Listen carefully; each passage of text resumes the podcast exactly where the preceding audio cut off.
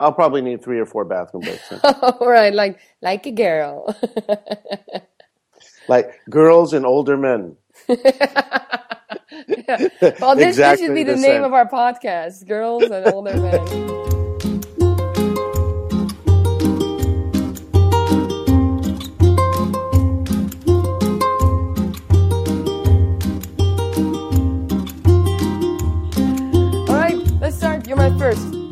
Yay! Yes, welcome, Tim Orr. Um, to Welcome, this, Laura. uh, to this podcast. Great to be talking to you and to do an interview. And um, Same here. yes, and to start us off, I was thinking, um, how about you give a little bit of an introduction of yourself? So, if someone at a cocktail party would ask you, "So, what do you do?" Then, what do you answer? Okay. Well, assuming I would tell that person the truth, Right. I would say my name is Tim Orr, and uh, uh, about improv, I would say I've been doing improv since 1988, and I started at Bats Improv, and um, have been doing it ever since. Um, and uh, yeah, I would say I'm part of the groups Bats Improv, uh, Three for All, Improv Playhouse of San Francisco, and uh, some other groups occasionally. Yeah, Cool. and then I might say some other things like lie to them, depending on if I was trying to get them in bed or impress them or those kinds of things. Well, what would you say then? I don't know. I'd probably say I. Uh, I probably wouldn't say an improviser because everybody does that, so that's not impressive anymore. hmm I'd probably say I'm a spy or something like that. Good. That's a good story. I'm not sure, something like that. And if you, um, so you do different things with improv. So what does your work Yeah. consist of? What is the total of things you do? Hmm, that's a good question. Um, I teach certainly, as you know from all the workshops that that uh, you've helped uh, us do in Amsterdam and Europe, and so I teach regularly. And of course, I think many improvisers that's one of the ways that they make money at improv. Um, although I don't do corporate work in general because I actually don't like it too much. And I try to perform as much as possible, and I try to make that a uh, healthy percentage of what I do with improv. But you know, I don't always succeed in, in performing as much as I would like. I'm, I'm fortunate that we have Bats Improv in San Francisco. Bats uh, has a has a great 200 seat theater, and we do three shows a week and all that. So that's really fortunate because it's hard to produce all your own shows. And I guess so. So I do that, um, and I used to also spend about half my time coaching wheelchair sports, as you know. And I did that for about 25 years. I did both improv and that. And then in the last six years, I've stopped doing the wheelchair sports stuff. And I'm doing improv full time. I don't do commercial work anymore as an actor. I don't really seek it out. Um, although opportunities come up every now and then, I might do a little of it. But I don't audition. Uh, I don't try to do regular plays. I'm really a full time improviser now. Yeah. So you've m mentioned the um, the wheelchair basketball coaching. Yeah. Actually, that would. How does that? Um, how does that work, or how has has that work affected your improv? Well, I think it certainly affects my improv that I really like sports and, and teamwork and all that stuff. Uh, and I see the physical and teamwork nature of sports and improv being very similar. And it, it's probably affected me even more as a teacher than, than uh, when I'm on stage because um, to be a good coach, you really have to break things down and say, how do I teach this? Like before somebody can shoot a basketball, what are the other things they have to know? And I really like teaching improv like that too. You you've seen me teach. I often have a whistle and a stopwatch when I when I'm doing improv coaching, which I think is kind of unusual, but I like that aspect. Um, I actually like teaching like that. Like I, I go into classes, I almost never improvise what I teach. I'm very structured. I know kind of exactly what I want to teach that night. I, I put a lot of thought into it, and I really stick to it. I usually don't go off of what I've planned. Right. Yeah, which is unusual, but I like it. I liked it when I was coaching sports, and I like it when I'm coaching improv. Yeah, because does that make you? I can imagine that you as an improviser and you as a trainer are then very different, or isn't that the case? Are you also very well prepared for uh, the performance shows side? Of it? I hope not. You know, I think one of the dangers with teaching and doing corporate improv too much is that we bring that to our performance too much. So it's I've seen improvisers and I've seen myself too, you know, act as if we're teaching the audience something or we bring a um, the meaning of improv, whatever that means, to the performance. And I, I think that has a very negative effect on improv performance. And in fact, at, a class I taught in Amsterdam in May, uh, you know, that's something we talked about with that group, you know, um, and, and it's funny, I think a lot of people who have taught a lot and done, done a lot of corporate work for years actually feel that too. They feel that effect on their own play. Uh, you have to be much more wide open and to anything, I think, you know, happening at any second. So, no, I try not to bring, you know, I try to bring the positive aspects of it to the work, but not, not the teaching, Mm-hmm. not the lesson. You know. So, how do you prepare for um, going on stage? What is your warm up? What do you wear? Well, uh, um, the groups I'm in, we dress very formally in general. You know, the the vests and the pants and the tie, and we've done that for a long time. And in fact, when we started, nobody else in improv was doing that, and they used to make fun of us a lot, right? And now a lot of people do, finally. But um, we just like looking different than the audience, not too casual.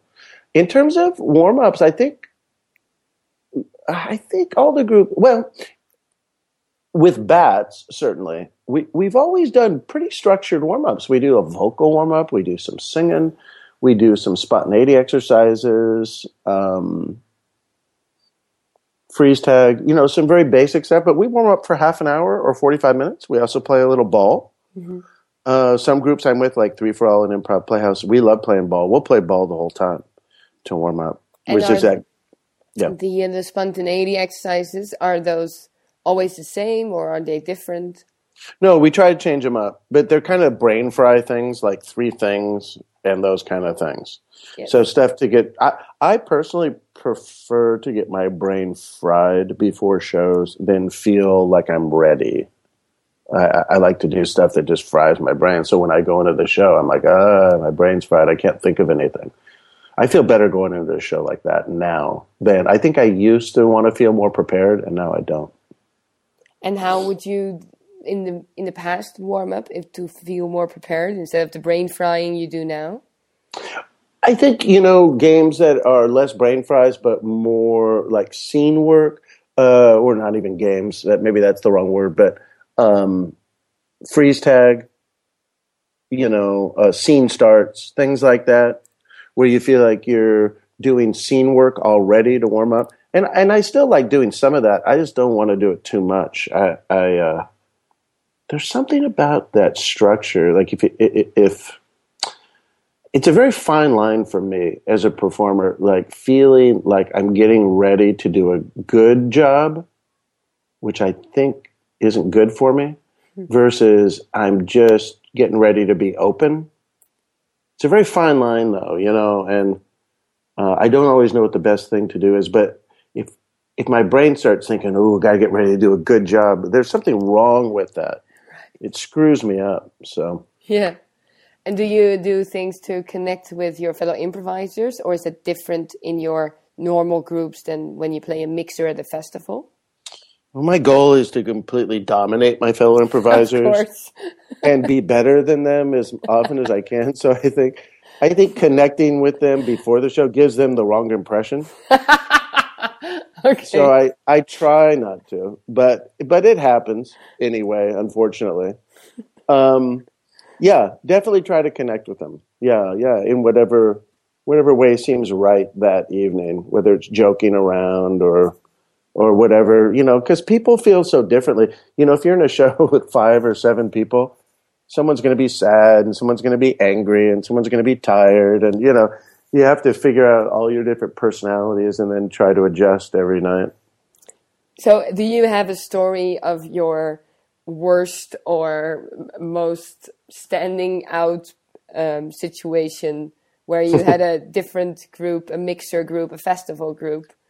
Um, connect to those people? You mean in terms of connecting on stage or connecting before the show or? Yeah, anything.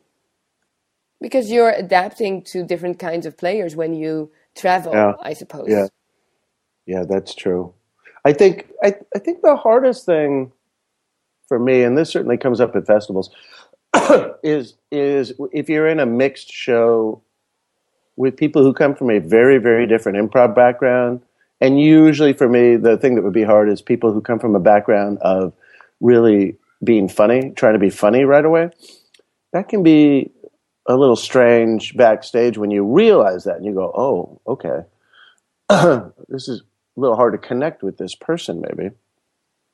And I, I realize what I, I think I'm better about that now than I used to be. I, I think it scares me a little bit, but then I go, well, if I just connect with them however they want to connect as much as I can. At least I'm showing them right now, oh, I, I will connect with you. Um, like that's what I'm here to do. And when we get on stage, I'm going to be here to do that too. I'm going to be here to connect with you, not to try to be funny. And I think it influences people. They don't know it, but they're, it relaxes them and it, um, it may change the way they play actually during the show uh, in a positive way. That is nice. How how would you describe your style of improv if it's well apparently not going for the funny? How would not you describe in, it? In general, although not avoiding it purposefully. Uh, you know, I was trained through Bats, which got its initial. excuse me. I'm gonna have a little sip of water because my throat is dry. Excuse me. I'm sure that makes for a great podcast. Yes, listen, yes. Listening to the water drinking. Exactly. I'm drinking wine. you know, that's a that's a time difference here. yeah. Yeah. Okay. Good. Um, Johnstone, you know, was really influential in, in with the early Bats development, and so I think the emphasis on character and storytelling is probably what it is. Although um, I love doing short form, and I certainly don't consider short form to be about storytelling necessarily. Um, I consider short form to just to be about an interaction of some kind, um, which may just be a physical interaction, a repetition, or whatever, versus a story. So, but but but in general, I would say definitely emphasis on character and storytelling versus uh, funny. Right. Yeah. Not not that I don't like being funny. I, I like being funny, and I like looking for funny stuff. It just can't be the main focus. I don't think. And do you, within your groups, have a um, particular role, or are you in? How are you different from the other players of Three for All or Improv Playhouse of San Francisco? You know, we try not to have a role. I, I think, and if we identify that we are falling into roles, we try to break out of it. Not to say it's not there, but we try not to have it. Uh, I think you you've heard me say I think that I think improvisers' strengths always become their weaknesses.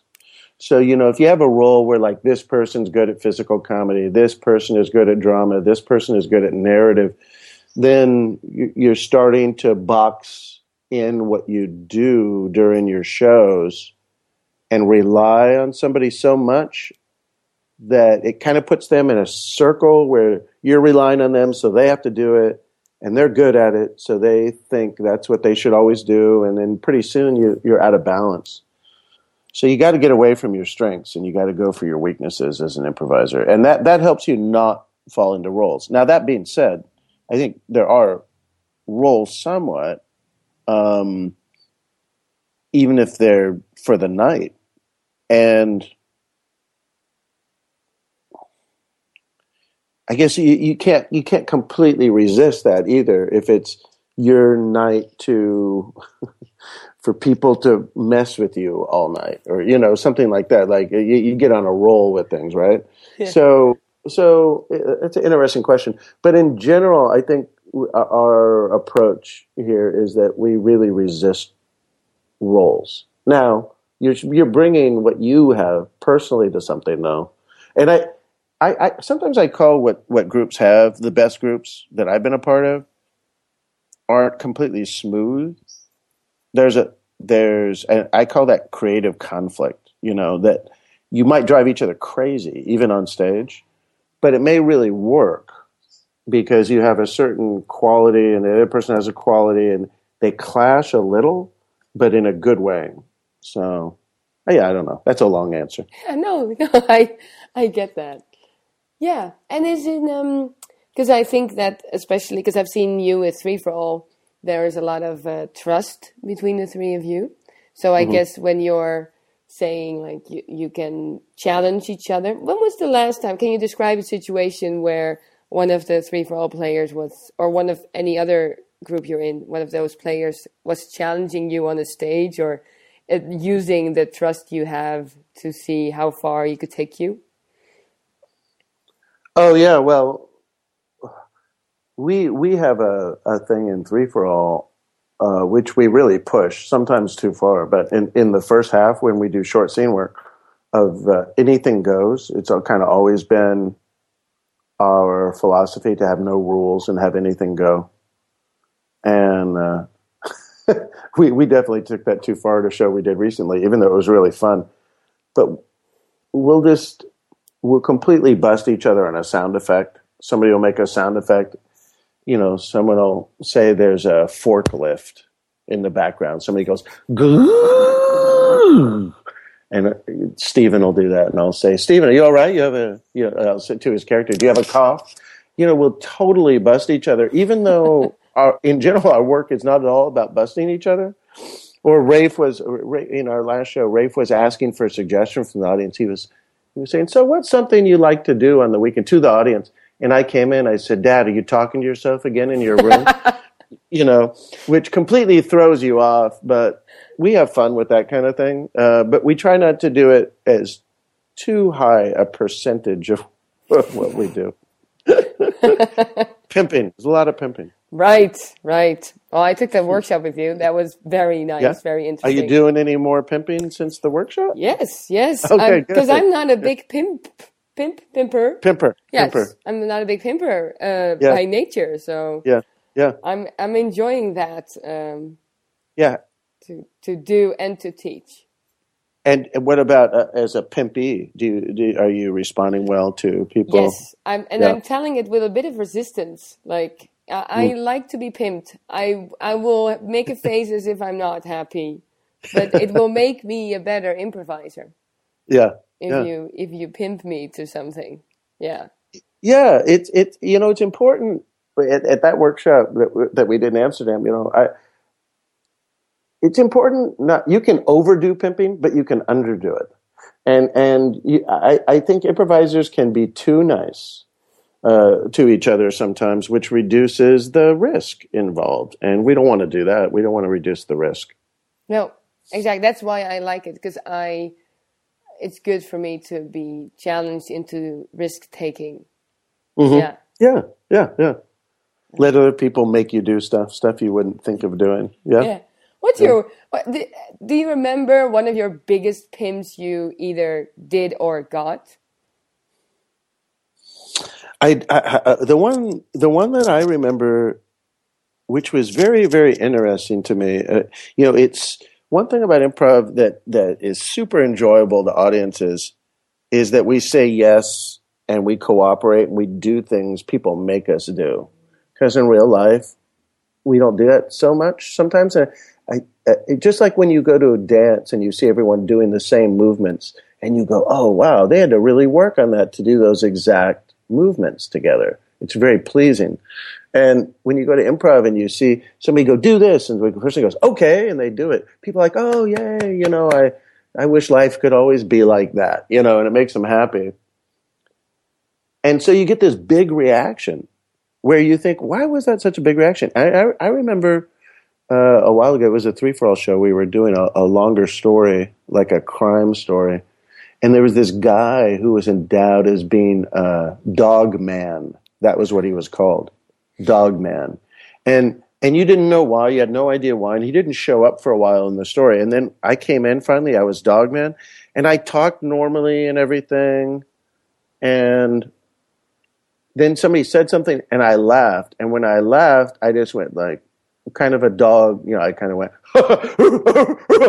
I just laughed like that, like a little bit of a bark in it. Yeah. And the, and the audience went crazy. It, it's funny, it, like it wasn't that funny. It was just a characteristic, but because I took that pimp, it wasn't that an outrageous one where I was, you know, a blind tap dancer who did cartwheels. You know, it wasn't something like that it was simpler, but but it makes the audience so happy when you take endowments on like that. Yes. Uh, I just remember the reaction that got, and and you kind of ask yourself why, as a performer, like, well, it's not that my laugh bark was so great. it might have been good, but it wasn't that great. It's like, why are they having that big of a reaction? And you realize it's just such a great thing we can do is is do what people ask us to, right? Yeah, it's I think mm. the only performance art where you can do that. Yeah. Mm-hmm. Mm-hmm. Yeah. Mm, um. So, I'm wondering, was there a, a turning point in your improv career that could either be something that happened within you, more internally you realize something, or something externally that happened? Hmm. I think there was probably several. Um, there's one that stands out above everything else, uh, which is quite an unusual experience. I, I might even say it was an epiphany, and I would not use that word for many things in my life at all. Um, but it was when I was uh, studying. Rafe was actually my first improv teacher, and we were studying how to do long form which hadn't been done yet in improv, as far as we know. And it was 1989, I think. And uh, we were we were playing this family who was uh, not a family, a group of people who was traveling in space because Earth was used up, and we were going to another planet to colonize it. And we'd been doing this scene just four people in a spaceship traveling for like 15 or 20 minutes. And I had never been in a scene I mean, I'd only been improvising a year, but I had never been in a scene that lasted that long. So it seemed like forever, right? Yeah. And halfway through the scene, I this was not in front of an audience. This was in a class. I had this sensation. It actually made a noise inside my head. It went. I'll try to do the noise. It went like that, and everything like became completely clear to me. It was like I was in that spaceship, I was with those people, and it hit me.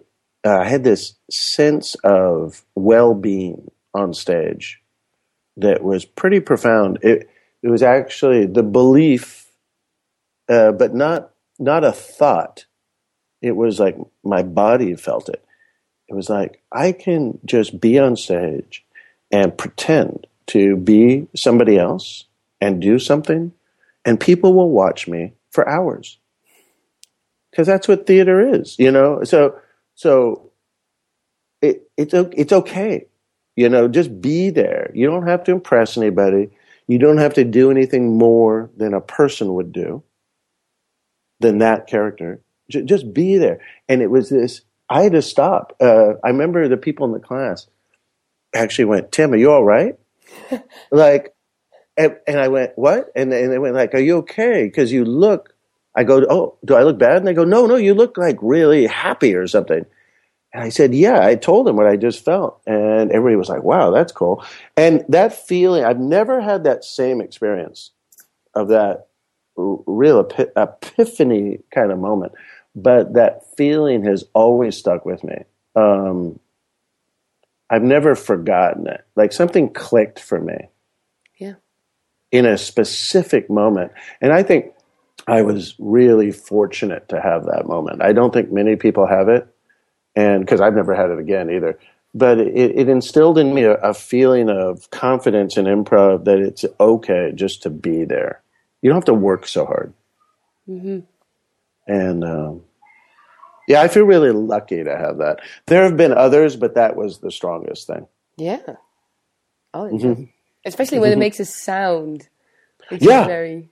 Oh yeah, it was kind of like a focus sound, you know, like like let go of what people think of you and all this stuff, and just be in that spaceship with those people. Mm-hmm. Yeah, it was wonderful. It's yeah. great. Yeah, it it makes me think of one because you like quotes, and it makes mm, me yes, think I of do. one of the I, paraphrasing probably, but that um, I think either Rafe or Steve said to you, improv is being someone who is somewhere. Yeah, Rafe said something. that. Yeah, uh, no, uh, somebody who's somewhere. Yeah, yeah, no, that's right. Yeah, yeah, the, it's a great, great. It quote. is. It's so clean. Yeah. Mm-hmm. Are there? Because mm-hmm. uh, I know you have a lot of quotes, but I, are there one or two that for you, except for that one, that are also very that are your favorites, maybe? Yeah, well, I love the I love the quote John Wooden, a basketball famous basketball coach in the United States, had, which is, uh, "Do not let what you cannot do get in the way of what you can do." Right. Uh, which is a quote I really love. Um, um, I just read. Do you know Calvin and Hobbes? Yes. Oh, good. Is that translated, or do you read it in English? I think it's popular in English in Holland as well. Yeah. Not um, as because it's really into the American culture, but not as much as the Americans still. Yeah, it's it's it's really wonderful. I think it would. I, I, think it would translate to most cultures. Anyway, he just gave an interview for the first time in his entire career, and I bought the book, and I've been writing down quotes of his. Um, that I'm going to start using in my improv classes.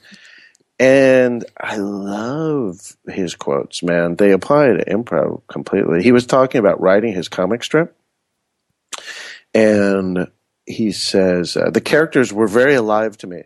I don't know if this makes sense to people, but when you're doing this right, you're not putting the words into the characters' mouths. Instead, you're listening to them.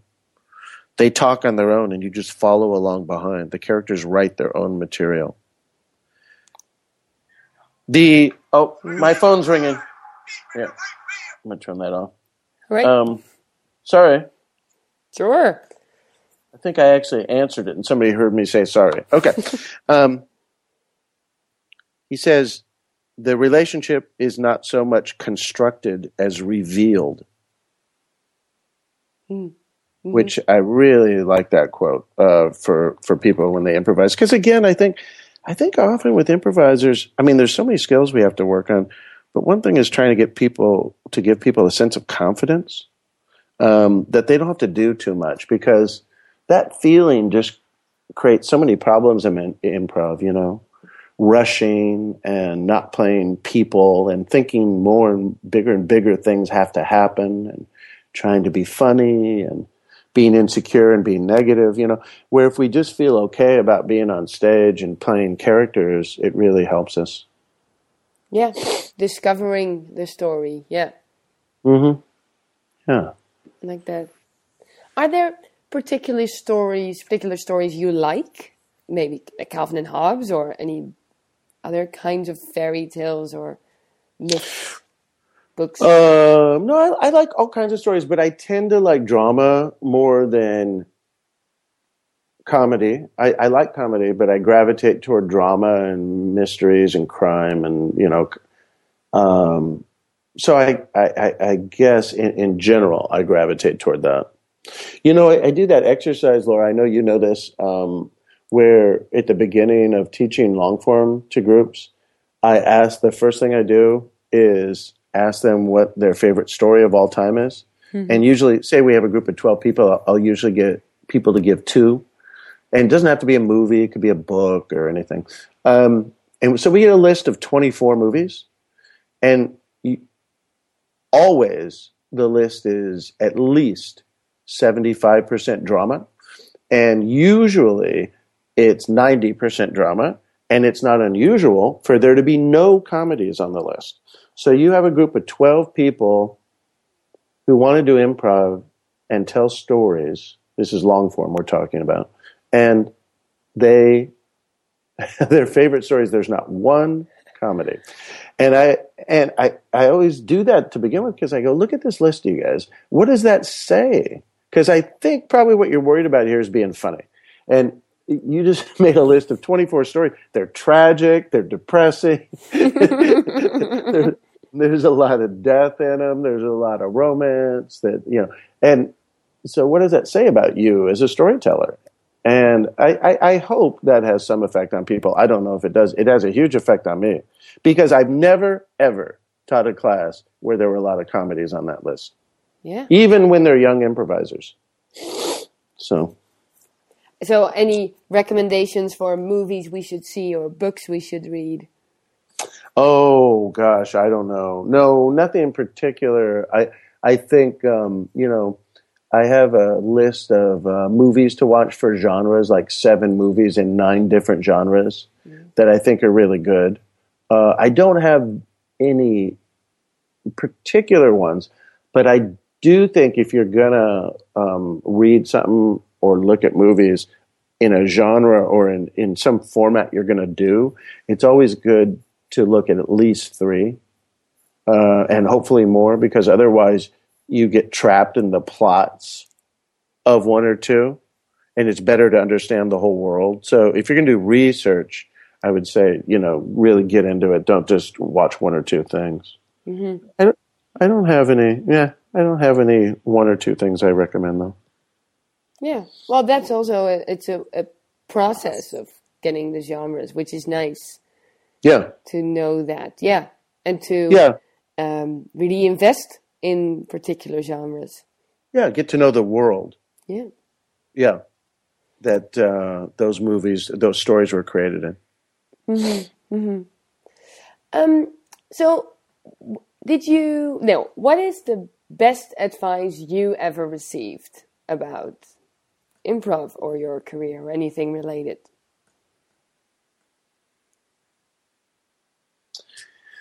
I think that would have to be my dad when I was a kid and I didn't know what I wanted to do. And he didn't really care what I did. You know, he had no agenda for me. and he probably could have had a little more and that wouldn't have been bad. But he really didn't have any. And he, he would tell me even when I was a kid, he said, you know, do what you love to do. He said, that'll make me happy. Mm-hmm. You know, because he said, life is short. You got to do what you love to do. And that, and that advice was based partly on him not always doing you know what what he loved to do unfortunately because he had other commitments. But i think that's great advice. And i think i think being told that as a young person it never really left me you know that oh you can actually do what you love to do. You don't have to be trapped into something that you don't want to do hopefully i mean it does happen in life but if you're lucky enough to have choices then you should do what you love to do yeah. Well, I think that's a very beautiful, nice, natural end for this little interview. Are there so if anyone wants to know more about you or wants to know where to find you, do yeah. you um where can they find you online or offline? I think they can call you. Yes. let's give, let's give me your phone number, and then you can just tell them what you know about me, and then they can contact me. No, you can go to um, you know, you can go to our website, uh, improv.org is BATS website, believe it or not. That and is then, cool. yeah, you can tell we've been around a while. Yes. To have that website. And then there's Improv Playhouse of San Francisco. Then there's Three for All, uh, the number three. And you can check out those websites and and see what's up. And you can listen uh, re-listen to this podcast. Over and over just again. listen to it oh until you have it memorized. But uh, laura i'm glad that you i know you get around uh, a lot all through europe and you know a lot about the improv scene there. So i think it's great you're doing a podcast. I think you're a really good person to do it and i'm sure it's going to be pretty cool for people to uh, hear you, the interviews that you do well, you're so my first, so I hope uh, this this will continue in this way. Yeah, I have not been anybody's first in a long time, so I'm super happy. we come back to the the girl and the old man, right? That's the title for this podcast. That's right. I, I don't think the audience actually heard that though to begin with. No, no, maybe better too. Yeah. Keep that between ourselves. yes. All right. Well, thank you so much for this. Um, I will put some um, links to all your groups uh, in uh, the notes that come with the podcast. And um, I will also put my details in there for whoever in Europe wants to get in touch with you because I think I'm a bit of your European agent. Or at You least. Holland, no, I'd say Europe. a little bit. Thanks, Laura. It was a pleasure talking with you. Thank you so much. So have a good day. Where are you off to? I am off to a San Francisco Giants baseball game. Yes. Yes. Very cool. All right, I will uh, go look up my angel wings that I need for a theater piece tomorrow. Okay. All right. Thanks, Laura. All right, talk to you later. Bye. Bye.